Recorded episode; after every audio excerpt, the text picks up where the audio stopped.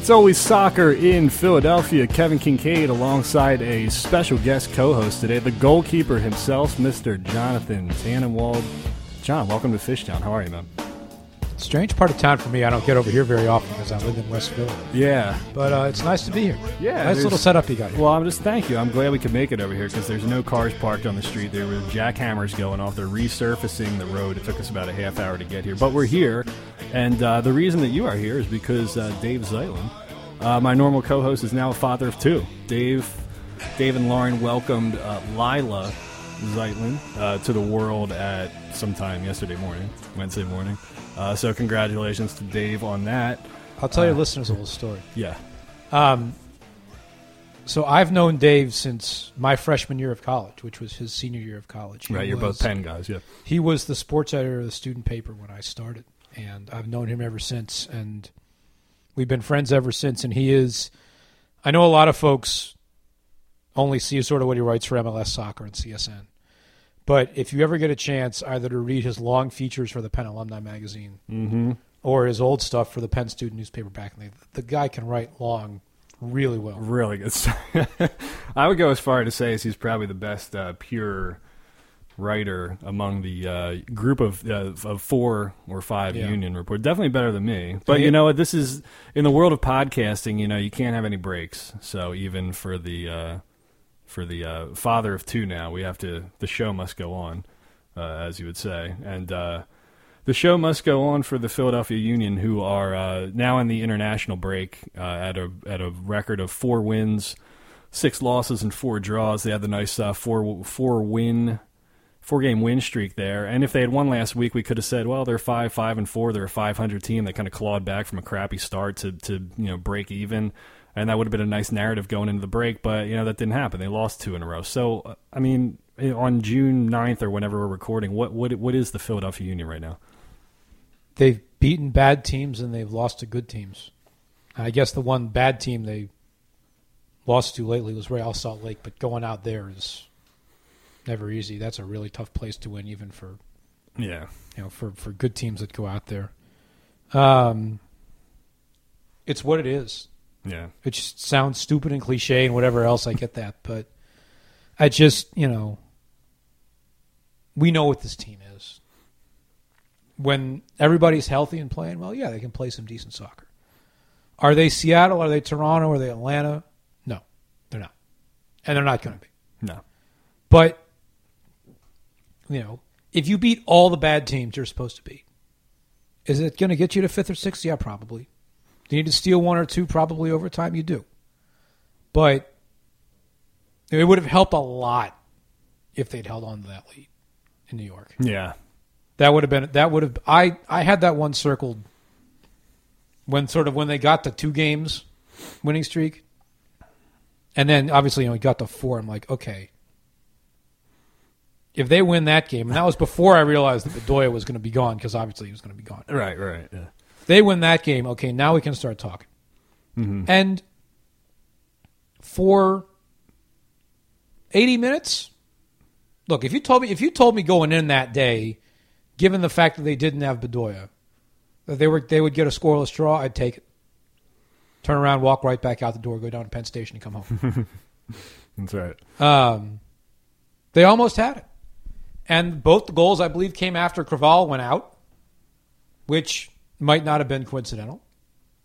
Well, let's let me let's talk about that real quick because I was down there last week during training. They had Josh Yaro playing center back. They had Ken Tribbett playing D mid. So we all knew that without Bedoya and without Jones, that Warren Creavalle was the next guy up. Beyond that, we didn't know who was next on the depth chart at D mid, right? So the move then, Richie Marquez comes in for an injured Oguchi Onyewu, right? That's one sub. That was the killer, I think.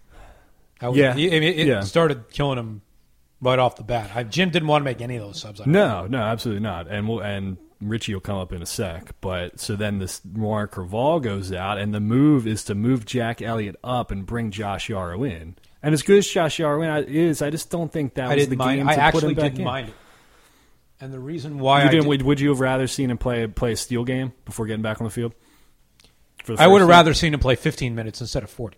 Yeah, 15 minutes for the Union instead of you know 40 plus whatever. I'm sure Mm-hmm. Jim brought him up there to play him, and I'm sure that he wanted to play him less time than he did. But I had no problem putting Yaro at center back because the way that game was unfolding, Moralez and Villa were getting in behind a lot. Mm-hmm. And Yaro's speed made it, to me, it made sense for him to be sort of the last guy. Yeah, And yeah. if you had to go chase him down, and go chase him down. Now on the first set piece, it's actually conceded when Josh is trying to shepherd the ball to the end line, and somebody gets over there, and makes a play at the last minute, and the NYC earns a corner. So we were asking Jim about this today, and he went on kind of a lengthy, rambling response. to But basically, in the evaluation, that when I was when I was watching the game back for the for the analysis and the grades and stuff like that, um, you saw nobody on the near post for the first goal. You saw nobody on the back post either.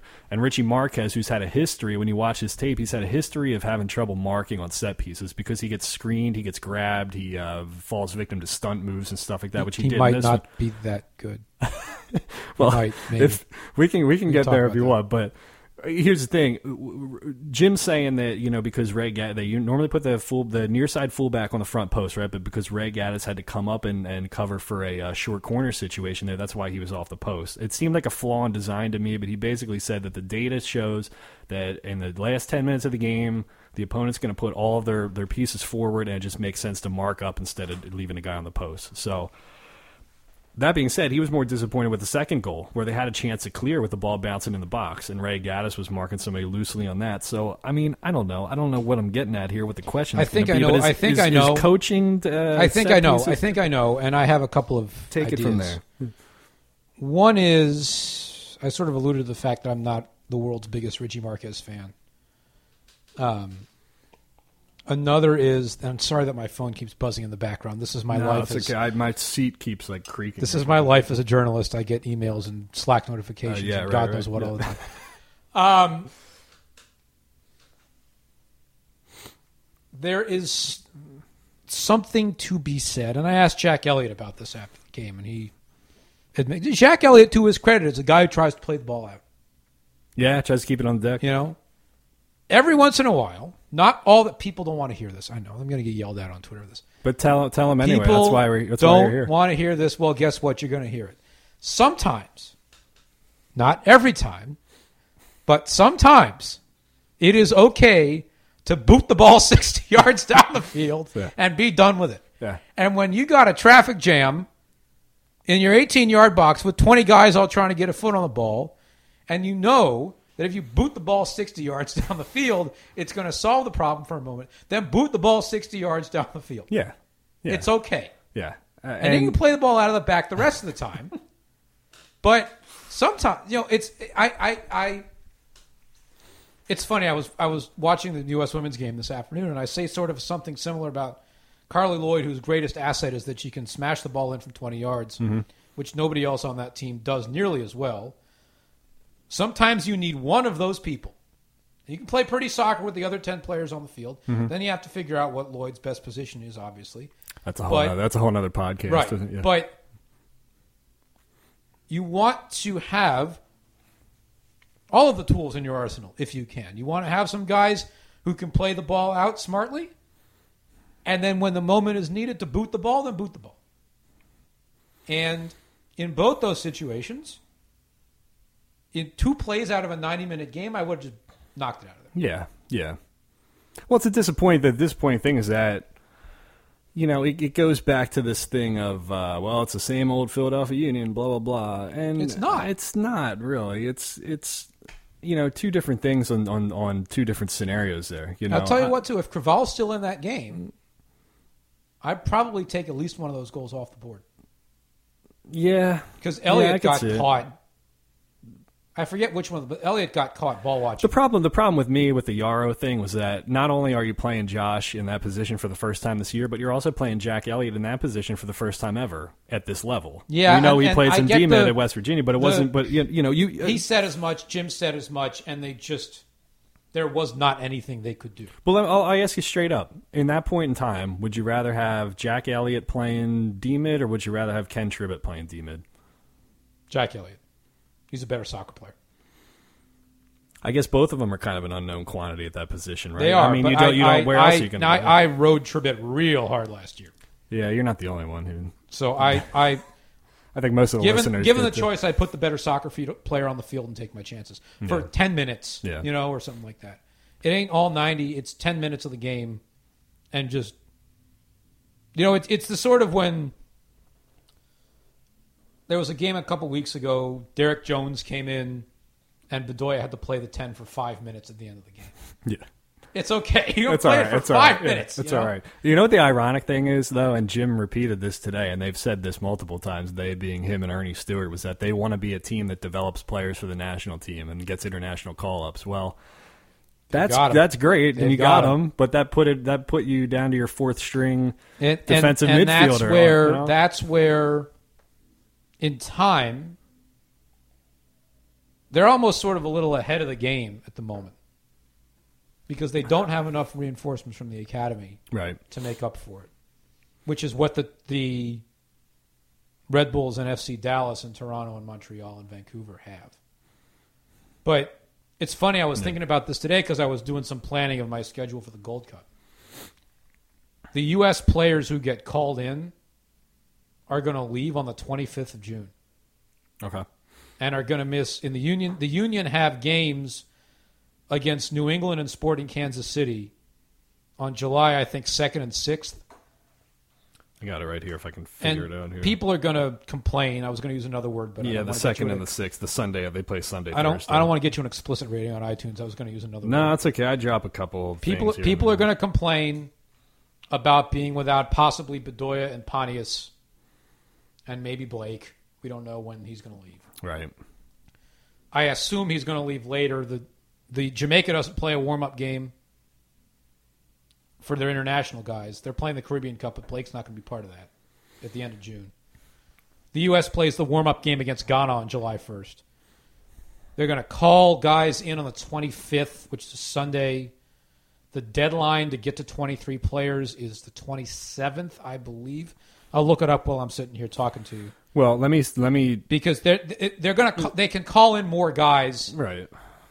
than they need and judge if a Sapong is really on the fringe. They can give him a look. Mm-hmm. So whoever goes will um, will miss, I assume, the games against New England and Kansas City. But the flip side of that, before everybody starts screaming bloody murder, is that you know New England's going to lose a couple guys, and you know Kansas City's going to lose a couple guys. Every team in MLS is going to lose guys at that point. Besler, Zusi, isn't Dwyer, Agudelo. Dwyer on the on the Dwyer's on the 40, 40 now? Agudelo's on the 40, Yeah. Rose on the 40. Everybody's going to lose somebody, and all the folks in Seattle are going to complain, and all the folks in Toronto are going to complain, and all it's coming. We all know it's coming. Yeah, it's not like it wasn't. Uh, you know, I, can there. we Yeah, just the yeah. once let it go? yeah, yeah. Let it go. Well, that, okay, so that's the micro sense of it. You know, the situation involving the Gold Cup for this year. In a macro sense, I'll take it. I'll still take it. You've heard okay, so and I I don't know how, how much you I don't know if you watch the town hall clips that they put up on the website or any of the stuff um, not. that I was able to grab, but they have basically said multiple times we want to be a team that develops players for the national team, United States national team. We want call ups for this and that. I know where that you started. Are, if you are no, so so here's here's a question. Put on your Philadelphia Union fan hat, okay? I don't have one, but I'll. Do you try to put it on? Yeah. If you if you are It's too small. a Philadelphia if you if you're a Philadelphia Union fan, do you give a shit about call ups to the national team, or do you want to see, or do you want I to see? so. Well, let me ask it this way then: Do you what's more important to you, seeing Alejandro Bedoya play for the national team, or seeing the Philadelphia Union win a trophy? What do you think is their goal? What do you think Earnie Stewart and Jim Curtin and, and Jay Sugarman are trying to? What What do you think they're I trying can't to speak achieve? for Sugarman. I can speak for the other two. Can anybody speak for Sugarman No. at this point? Um, look, the whole we want to be guys, we want to be a team who develops U.S. national team players started with an interview that I did with Jim during the offseason. Mm-hmm. After he finished his U.S. Soccer Elite, whatever the top level is, the new top pro coaching The license. pro license that he did, yeah. And I want to do a story on it and be like, look, what is this actually? What do you actually do that is an active coaching that gets you an elite level coaching license? Because Yeah. I know I can't do it, but I don't know. I don't like. We talk about this stuff all the time in the minds of Guardiola and Uh, uh, Pio Herrera and you name them, and Klinsmann and his failures and whatever else. So what is it? And Jim's sort of thesis dissertation kind of thing was building a trying to build a club culture. Well, what is that? What actually concretely is that? And he said, I want the union to be a team, a club that develops players for the US national team. And Earnie Stewart, obviously being one of the greats all time of the national team, mm-hmm. is on board with that. And, you know, there are obviously side benefits in the being able to sell a Derrick Jones or an Austin Trusty to Europe at some point for what one would imagine now is a much larger sum of money than it would have been before the World Cup because they both I would hope so. made some names for themselves. Yeah, yeah. Um, and I've heard from some people that Jones already has some European interest. And I've heard from some people that Trusty had some European interest before the union signed him to a senior contract, which would make sense as to why they did, because then they make At sure the they time. get the money. Yeah, exactly. Yep. Uh, and Jim alluded to that at one point in a series of long-winded remarks in general. I think at the time when Trusty was signed, and I caught that half a sentence as I said, "Aha, okay, I get it now." Um, I hope, and people know this about me. I hope that Union fans are also national team fans. I think, by and large, they are. I honestly think that the national team has a bigger fan base in this town than the Union do, Yeah, I would say that's true. um, because you get a lot of the people who only watch the European game, but are Americans Mm-hmm. who go when the national team comes to town or goes to New York or whatever. right. And and before anybody starts yelling at me, they know the Union exists. They go to a couple games a year. They don't root against them, No. But that's one of the downsides of the stadium being in Chester, and that's for God No, knows how and many you have a team that doesn't win. to do doesn't, down- right, doesn't move exactly. the needle. You know? Right. So, yeah. So I've said for a long time I think the Union would be a spe- are a, are the kind of team that is particularly well served by having an American star player. I mm-hmm. think that plays well in this town to the soccer fans here. If it implicates a little bit some of the lack of diversity, maybe it does. But you know, in LA G- Gio Dos Santos Right, ain't moving exactly. the needle in Philadelphia, is what we're saying. to, you know? to- in well, he would he would, but Cubo Torres Mm-hmm. might move the. I still doesn't in Houston for you know, just because he doesn't have enough caps or whatever, and maybe Yeah. that's partly the failure of the Dynamo's marketing. But Cubo Torres in this town wouldn't move the needle. Cubo Torres in New York would move the meter. Thierry Henry in New York obviously would move the meter. He would move the meter here, but would yeah. Would Robbie Keane move the meter here?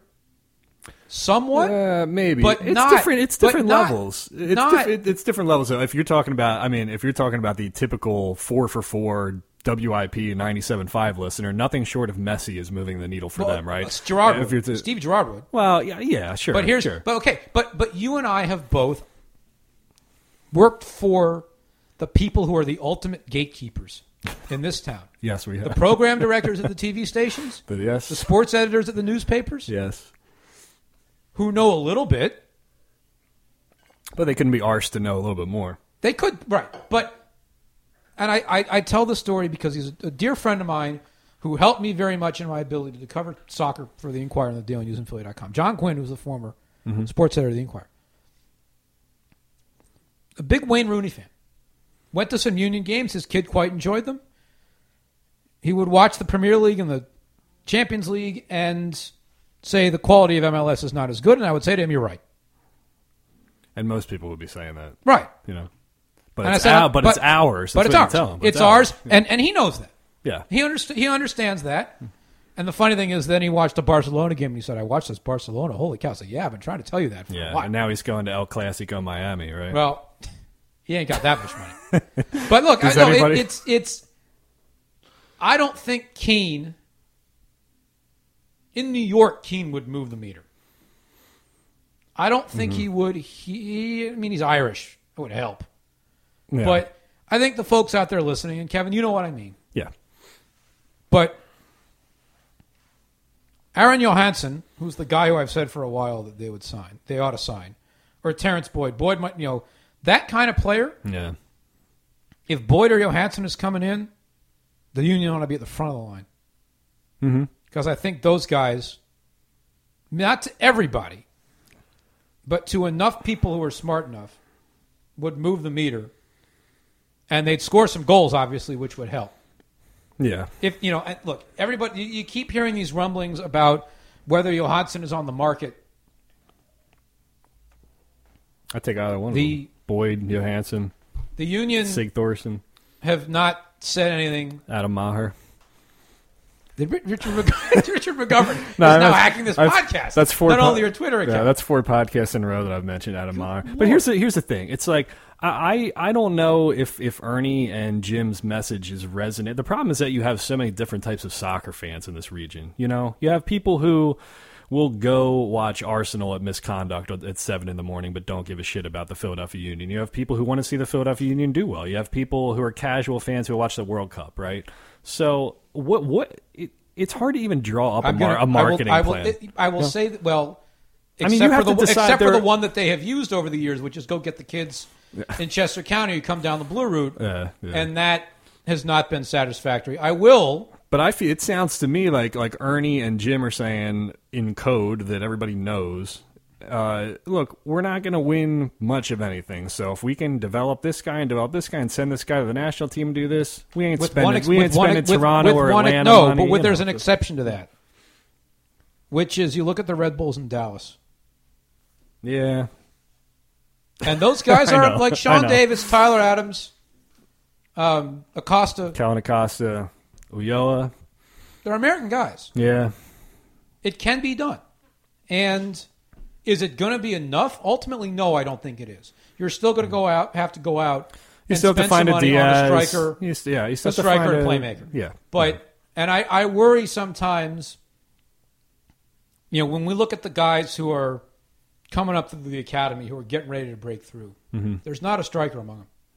no, There, there's fortunately there is a playmaker in Fontana, but Anthony Fontana. Yeah. um, you hope, and I know Richie Graham hopes this, but it can be a little difficult sometimes because the kids who come into the academy have been taught by coaches who are, I'll say it, mostly white and suburban and affluent, just like all the rest of them. So most that- of Philadelphia, yeah, most that- of Philadelphia soccer. That they're not just producing central midfielders and defenders. Mm-hmm. You know that they're going to produce some playmakers and some strikers. Hopefully, in time, they will. Um, Well, is this like did this, so? Is the Philadelphia Union of 2025 the uh, Shakhtar Donetsk of the last 10 years, where you have a bunch of Ukrainian Is and European guys Dallas playing playing in your back six, and then you go find a bunch of Brazilians? You know, yeah, you go Is find Il- it the FC Ilsinho and of now? Teixeira. Yeah, And- it's always because it's, Dallas has really good players. it's always going to be that way. And, and Dave and I talked about it. I think last, or the in two weeks ago or something. you- You're always even if you put a even if Ajax comes out on the field with eight guys who are 20 years or younger, you're always going to need.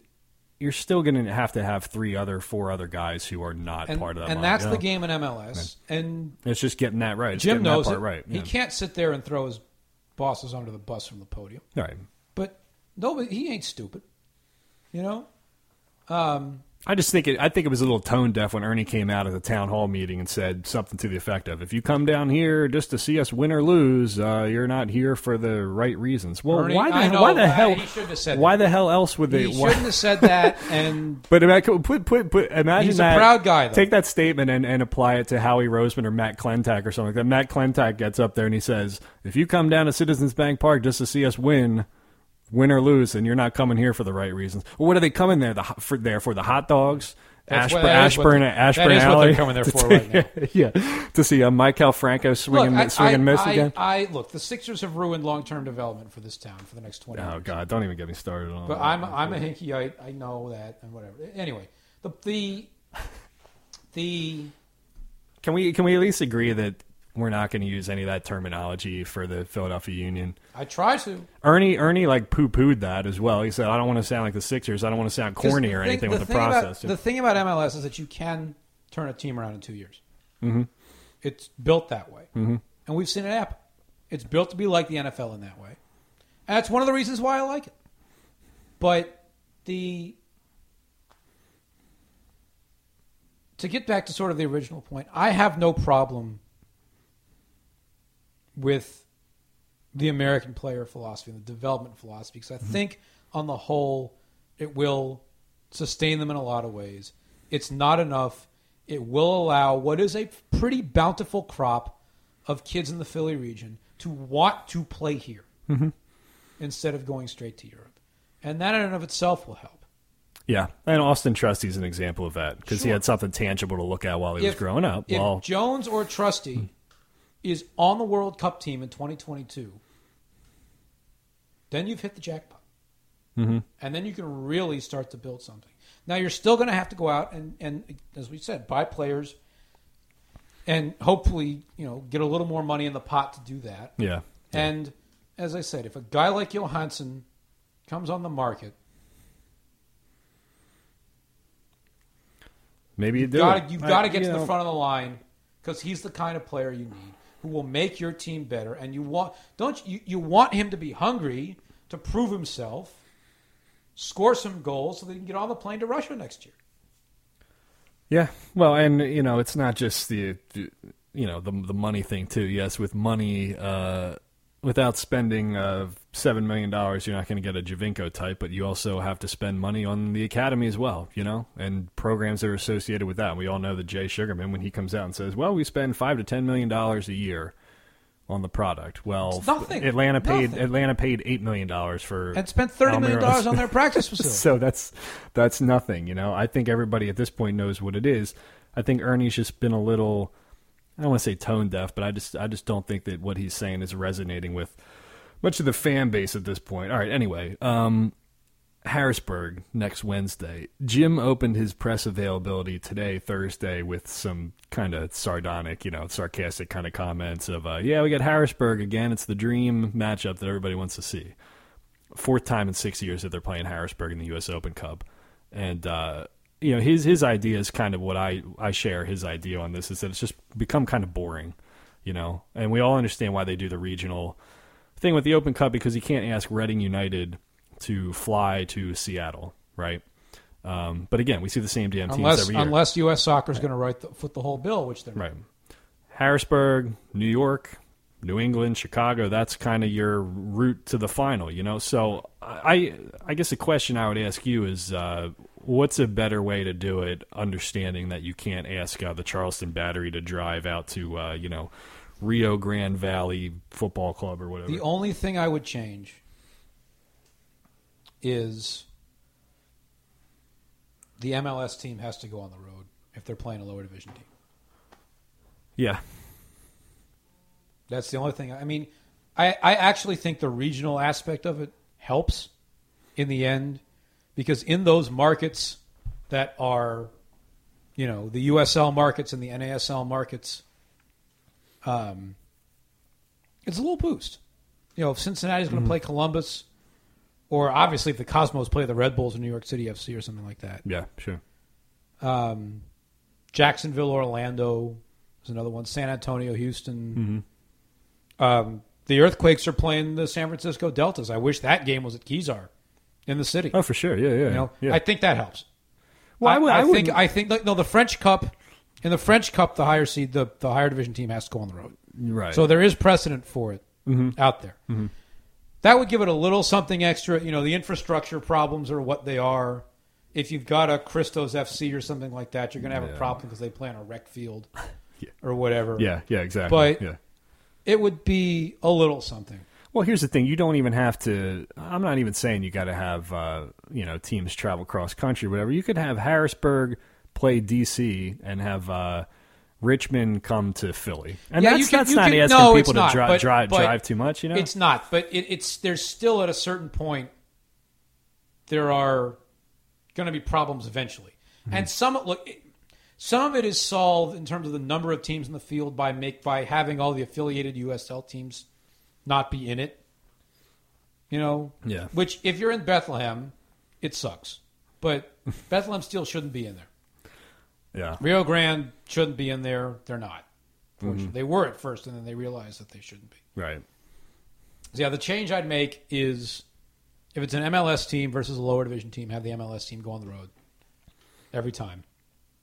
As long as there's some fit way for the lower division team to host it. That'll give it a little something. And then once it's all MLS teams in the field, then you do coin flips for hosting rights and just go from there.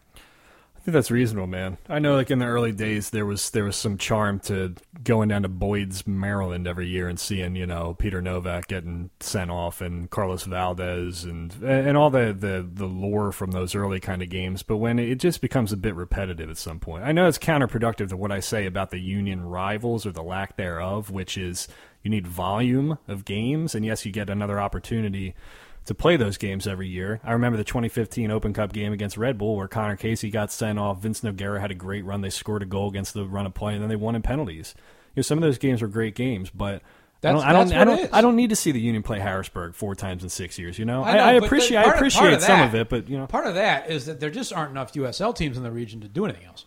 That's well, that's also true. Yeah, especially on the West Coast. I mean, it's like, well, didn't Los Angeles come out and play uh, Charlotte like one year or whatever because there wasn't anywhere else for them to go. you And know? Bruce, yeah. like Bruce Arena, threw that game three years in a row or something like that. yeah, that that lineup for that. Um, look, Portland's playing Seattle, and they're all upset. And I get why they're upset, and I don't entirely blame them. But part of the burden of Portland and Seattle being Portland and Seattle is that this is, I should say, part of the burden. Part of the privilege of Portland and Seattle being Portland and Seattle is carrying this burden Mm-hmm. that comes with being two of the flagship teams in MLS. yeah, And you know they're sort of miffed that all three of their league games are within a you know two months in the summer because they're the best national TV property. But that's the It is- that's it is the what it is, privilege of man. I mean, what do the you want? union Yeah. would take it in a heartbeat. We all would. How- Having having the Philly Red Bulls game be the big one on national TV, we'd all take that in a heartbeat. Speaking of national TV, uh, how are ratings so far this year? League wide, Anything? I don't get. I mean, I don't get the local numbers anymore. I don't think so- anybody does. Yeah, Uh, I definitely don't get them anymore. Not like there were many ESPN2 is up a bit. Univision, I believe, is up a bit. And of course, that's the one that everybody ignores because Hmm. nobody wants to watch a game in Spanish, even when they pretend to claim that they do. Then they put the SAP on and complain about it. Especially if you're suburban whitey I- from right. uh, King of I, Prussia. I watch. I watch the. I don't speak that much Spanish at all, but I watch it in Spanish because it's entertaining and I learn a little something. yeah, KBM. Um, Fox is down a little bit. I think in part because some of their games haven't been great, but also because people just don't watch FS1. They just don't. Yeah, For anything except live games, they don't watch FS1. So, you know, I couldn't tell you whether they promote the MLS games during Cowherd and everything else because I'm not watching FS1. I've got Yeah, ESPN on, ESPN's on all day in the office because it's Sports Center. I watch uh, MMA, but even in the in those time slots, I don't see a lot of M- I don't see any MLS advertising really. Um, most of those are all like rerun shows and stuff. Like, I they have the fight nights and stuff. I don't get worked up about TV ratings. If the ratings at the end of the year are up seven or eight percent a year for four or five years in a row, that's fine with me, and eventually the numbers are going to be fine.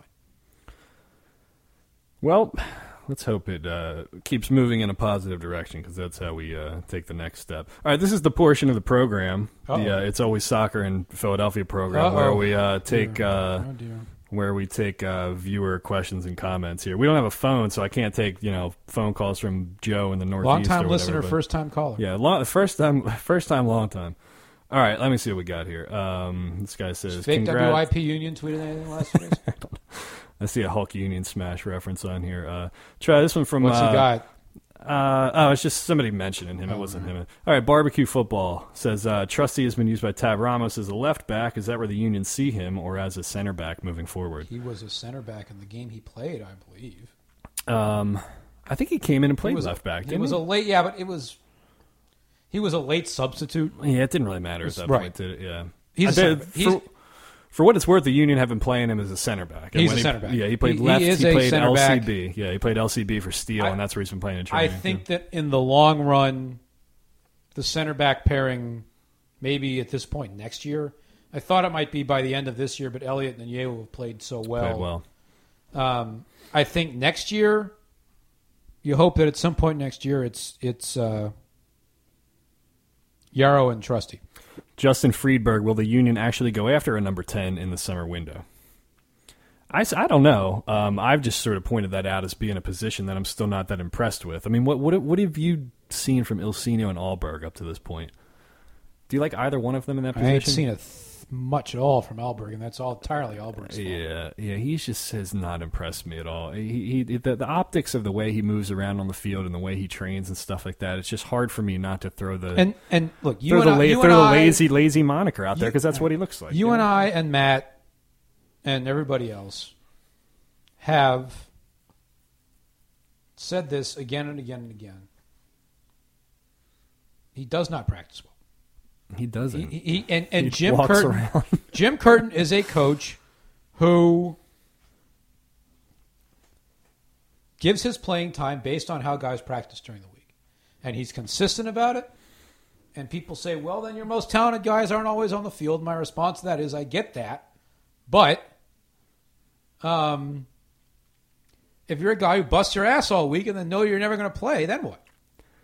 That's what I'm saying. I, the, the whole thing is just, you know, we all know about the weight situation in the off season. Roland had a kid, his first kid, so I'm sure he was taking care of the child and around the house and stuff like that. But I, you know, uh, you're a professional athlete, and You and can't you show up know, 17 It's not like it's his first season. He knows what he's getting himself into. He knows what his coach is like. All right, and that um, was what forced Bedoya to play in that position. That's part of the reason why they were crappy to begin the year. Uh, I, I, like Ilsinho in that position. Think he's been better than Alberg His, there. yes, his skill set of playing forward and distribute, you know, playing forward with the ball. Mm-hmm. He's not a great crosser, etc. That position suits him, and he can play a little high press too. He can, and he his ability to run at defenders and kind of drag people around opens things up a little bit. He's not going to play necessarily the killer pass, or he's not going to do any any Mauro Diaz kind of stuff. But he's he's he's Play, you know he he's can play better. a decent pass he can, forward. he can play a decent pass, but he's not like a. No, but it's you know. enough. It's more than enough. It's it's better than what they've had there. That's for sure. Okay. What I, you know that I worry much more about striker than I do about that. Well, they need a lot of things, but Rick uh, Rick says uh, which was the outlier, the six game unbeaten streak or the two straight losses, considering that they both had largely the same lineup. Six games. Yeah, the sixth game had to be because it was just not sustainable. I mean, they changed the way that they played specifically for that, and Jim pointed that out in the story that he did with Adam Kahn and with a lot of the stuff that he said to us. They dropped the center backs a little bit deeper. They kept one fullback uh, in at all times. You know, they spaced it out differently. Bedoya was in a different position. Picault was on the field. Pontius was on the other side. Ilsinho was on the field. You know, there was a lot of stuff that was different there, but.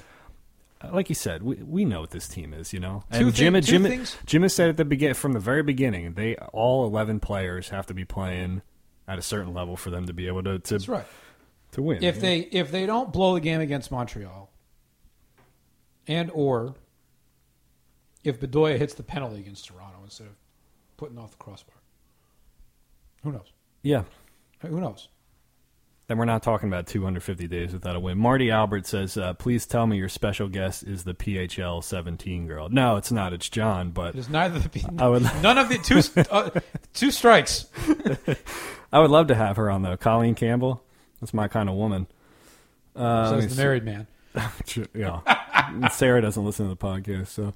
Um, sorry, I'm trying to find the questions in here. They're all like uh, Jeff Mitchell says, "Stick to politics." I will. Um, I got a bunch of like favorites and crap in here. Uh, should the union take a look at Giovanni Savarese for head coach? Do you think he would be better than Jim Curtin at this point? I have no idea because I honestly have no idea how good a coach Jim Curtin truly is. Because he's rarely ever had a full deck of Yeah. cards to play with. yeah. Now, does does that mean if you put him in Seattle, you know, he'd absolutely work wonders? I don't know. But you know, look, does he stick with certain things too long? Yes. But the wingers didn't flip themselves. Exactly. That, and, And- all the personnel stuff that he would not have done in years past. He would have ran Andrew Wenger out there 17 games in a row, waiting mm-hmm. waiting for him to finally get off the mark. But he moved Pontius, he moved Bedoya back, put different center backs on the field, put Ray Gaddis, bench Keegan Rosenberry. I mean, like the, the there's a laundry list of personnel mm-hmm. moves that he would not have made in the past. The, the Gaddis thing, by the way, there's a lot of people have asked me about that. Mm-hmm. I still think Rosenberry is going to come back on the field at some point, and so does Jim. On a couple of occasions where I thought Rosenberry might come back, um, they've been hit. They've had matchups where it makes sense for your outside back to stay home a little more. Yeah. Mm-hmm. So having Gaddis out there makes some more sense. Yeah, they had. uh You don't want to play Rosenberry in his first game back against a team whose left winger and left back are going charging down the field at you for 90 minutes, and Rosenberry's going to be caught up field all the time. Yeah, especially when you're playing next to Oguchi Onyewu who does not move anywhere close to the level and behind that Pontius, Josh, you Josh don't Yaro want to moves do all the tracking back. Exactly. Uh, Don says Herbers, Fafa, Ilsinho uh, injured. Uh, does this push Bedoya out of position to plug a hole? Uh, no, no. I mean, No. they're, no, they're yeah, they're still fine there. Alberg because play- Ilsinho's fine. Yeah, Al- fine. Alberg Yeah. would and play. Alberg's fine now too. I would like to know how far off Adam Najem is. I thought he was going to. I've asked, you know, I, I asked Jim like a month and a half ago, and it sounded like he was progressing toward getting better and better, and then it just sort of stopped happening. I haven't asked him in a while. I've been meaning to. Speaking of practice players, man, uh, and I know I've said this before, but Adam Najem has been one of the best, consistently one of the best practice players that I've seen down there this year. And um, I know they've moved him around a little bit. They've had him playing some eight at Steel. They've had him playing a little bit ten. They've tried him in a couple different I spots. thought he might be the backup eight in New York, and he wasn't. Yeah, I mean, and they've had him on the bench, and they put him on the field actually in DC in the first DC game, I guess it was, which was strange to me. Again, I just don't know if if now's the time to, or or back then was the time to be messing around with that or giving a guy his debut. But you know, he's he does a lot of good things. I think he's just sort of a tweener right now. They're trying to sort of figure out whether what which role is the best for him, you know. But he's a good player, man. I like him. Hopefully, hopefully we'll see him sooner rather than later. Um, Lay Tooper 90. Where are this year's Academy graduates heading off to and which are believed to have MLS potential? It's probably more you than me because I, don't- I don't keep up with the Uh, I don't know where they're going. They usually Um, put out that press they usually- tell I mean-? If you go look, Brotherly Game does a very good job of tracking the college commitments.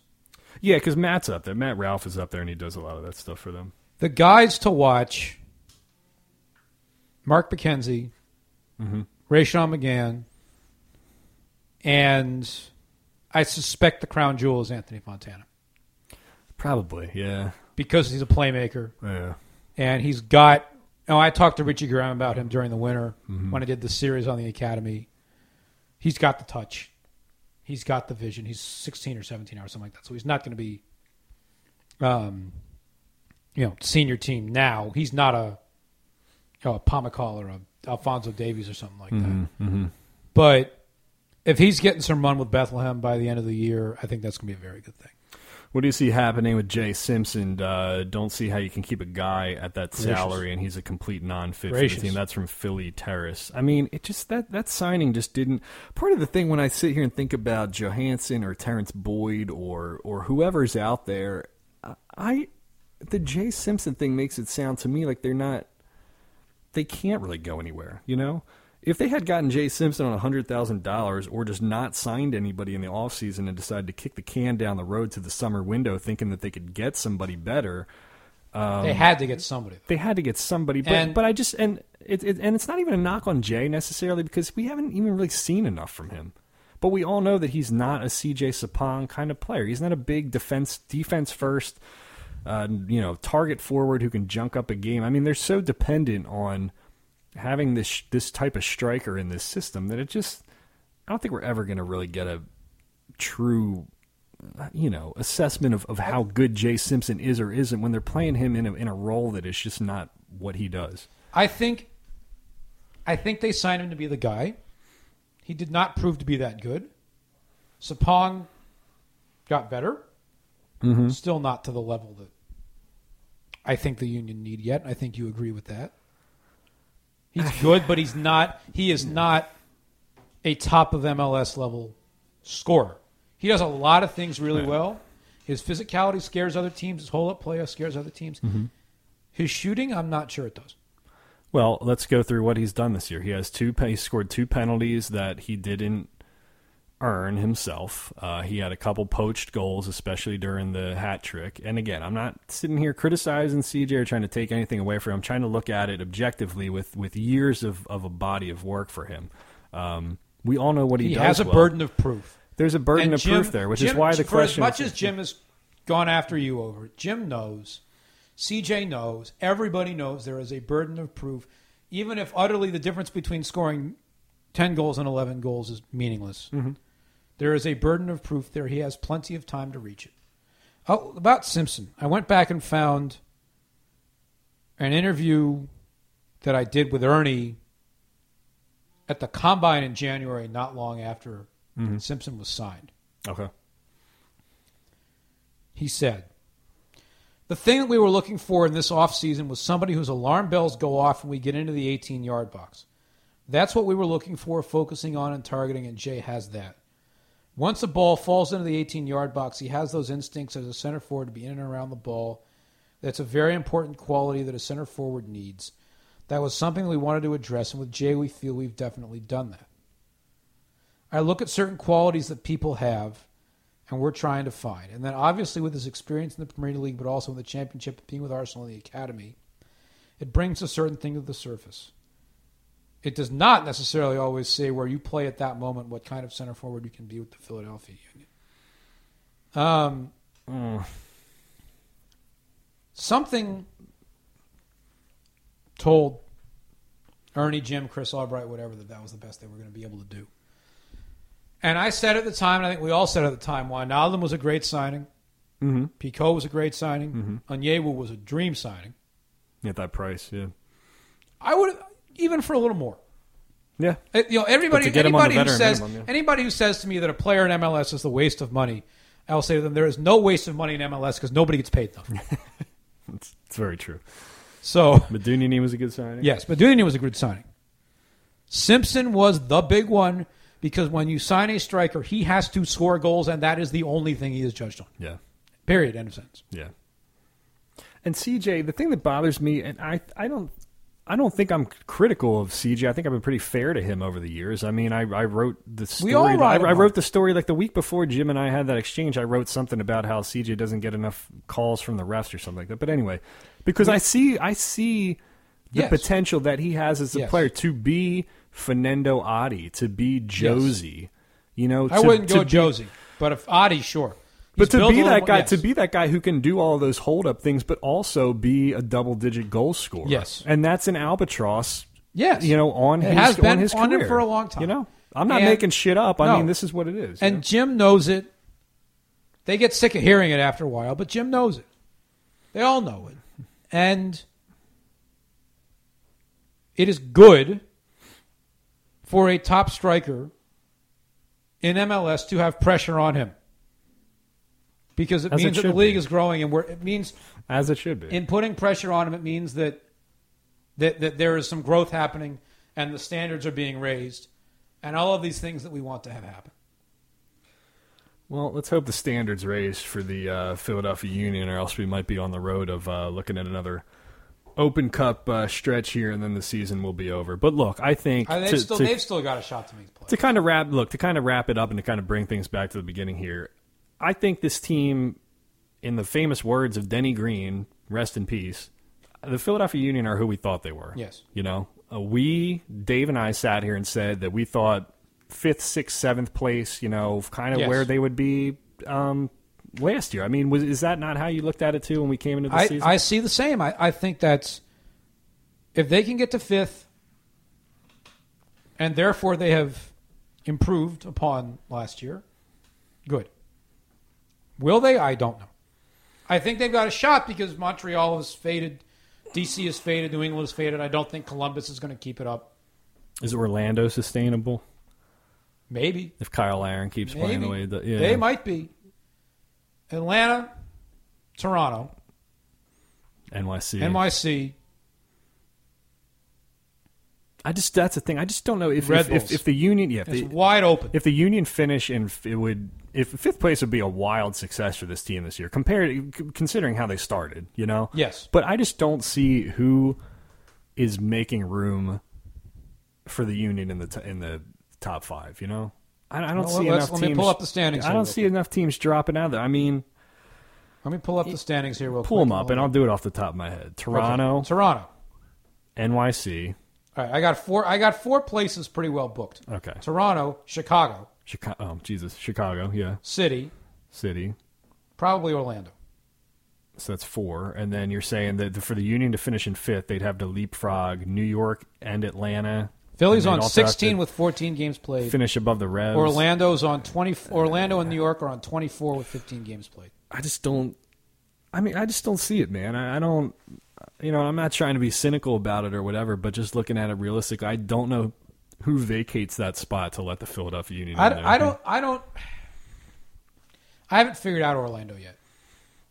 And obviously, hmm. if Larin gets sold, the whole thing goes out the window. Yeah, But I think Atlanta's going to make the playoffs, so that's five. And then you know, then you're you're fighting for sixth. I don't know, man. think the I would not. I would not be surprised if the if the order ends up being Toronto, Chicago, Atlanta, New York, and then everybody else is hammering away at each other. Yeah, well, but I think I think the Union will be in the mix, and that's all we can ask for, man. Just give me stuff. To, get- just give me stuff to write about up until uh, October. I will drive my ass up to Toronto one more Yeah, time if, they you want me if to. I will to do it. If they get to if they get to fifth or sixth with more points than they had last year, then Then it's a success. it's yeah. a success. All right. Well, and listen. then the pressure, but then the pressure is on them to raise their game further and break through that next level, and that they aren't going to do without opening the checkbook. Yes, without going to the next uh, tier of, of spending, which we all know is not going to happen. All right. Well, listen, on that note, I want to kind of wrap it up here by going back to the uh, public service announcement that Dave and I had last week. We were asking people their input on uh, donating money to the pod to upgrade some of the equipment and do a I bunch of different to things. say about that. Okay, well, I'll let you jump in. Um, uh, you know, the response was good, and people said they might be interested in it. So I think what I'm going to do is kind of formulate a plan here, and I'm going to write down a list of like what we would purchase and what we'd use the money for. And I also have a lot of cool, like old memorabilia and union related stuff that I think I would be able to offer up as kind of like a um, a gift to people if they were That interested in sounds donating. Yeah, I have a whole box that's sitting in that. I'm pointing to the wall over there. I have a whole box of like old union um, like press related stuff and credentials and old like manuals and draft stuff and whatever. So maybe some people will be interested in that kind of stuff. I'll come up with a plan. We'll do like the GoFundMe or Kickstarter or something like that, and we'll see how it goes. Um, but yeah, I think we're definitely going to go down that road. So thanks again to everybody for the um, for the feedback on that. I appreciate it. What do you want to say about I it? I would say you deserve the money, but if after that people have some money left over, take John- out, a- John take out a subscription to the Inquirer because you know we aren't going to have we people know what the soccer coverage in the Inquirer is now. Mm-hmm. Um, I've said for years, if you want there to be more, you have to subscribe to the paper and call the paper and tell them you're subscribing because you know they cover soccer. It's that it, it is a transactional activist consumer is the phrase that I've used over many years thing. And I try real hard. Marc Narducci tries real hard. John Smallwood tries hard. You got other folks in the room like Mike Jensen and Bob Ford Mhm. who know the game. Obviously, don't get to write about it as much as they used to or as much as they like to. But when they do do it, it's good. Right. We have an intern this summer named Julia Poe, who's a real soccer nut and is going to be pitching in, especially when the Gold Cup gets to town. And you know, Mark and I obviously are going to have some vacation at various points in time this summer. She'll be covering the union a little. I think I could say that. Mark needs a vacation. Mark is sure. the hardest working man in journalism in this is. town. My goodness. he needs a vacation. Uh, I would I would echo everything that John said right there. Um, as always, man, we appreciate the support. I think the last podcast we did got something like 1,200 views, or um, 1,200 views, yeah, 1,200 listens. So onward and upward, as my former general manager John Hitchcock at Channel Three used to say. Uh, Kevin Kinkead. John Tannenwald. John, thanks for coming in, man. It's always Pleasure, a pleasure, man. man. We'll do we should, we'll do it again for sure. Sure. And uh, congratulations again to my normal co-host Dave Zeitlin on the birth of his daughter Lila. He now has two kids running around the house and a dog. So we'll see how Am I that. supposed to say let's go Mountaineers close this close this Let's out? let's go. let's go. That's it. Let's go Mountaineers. Let's go drink some beers. It's always soccer in Philly.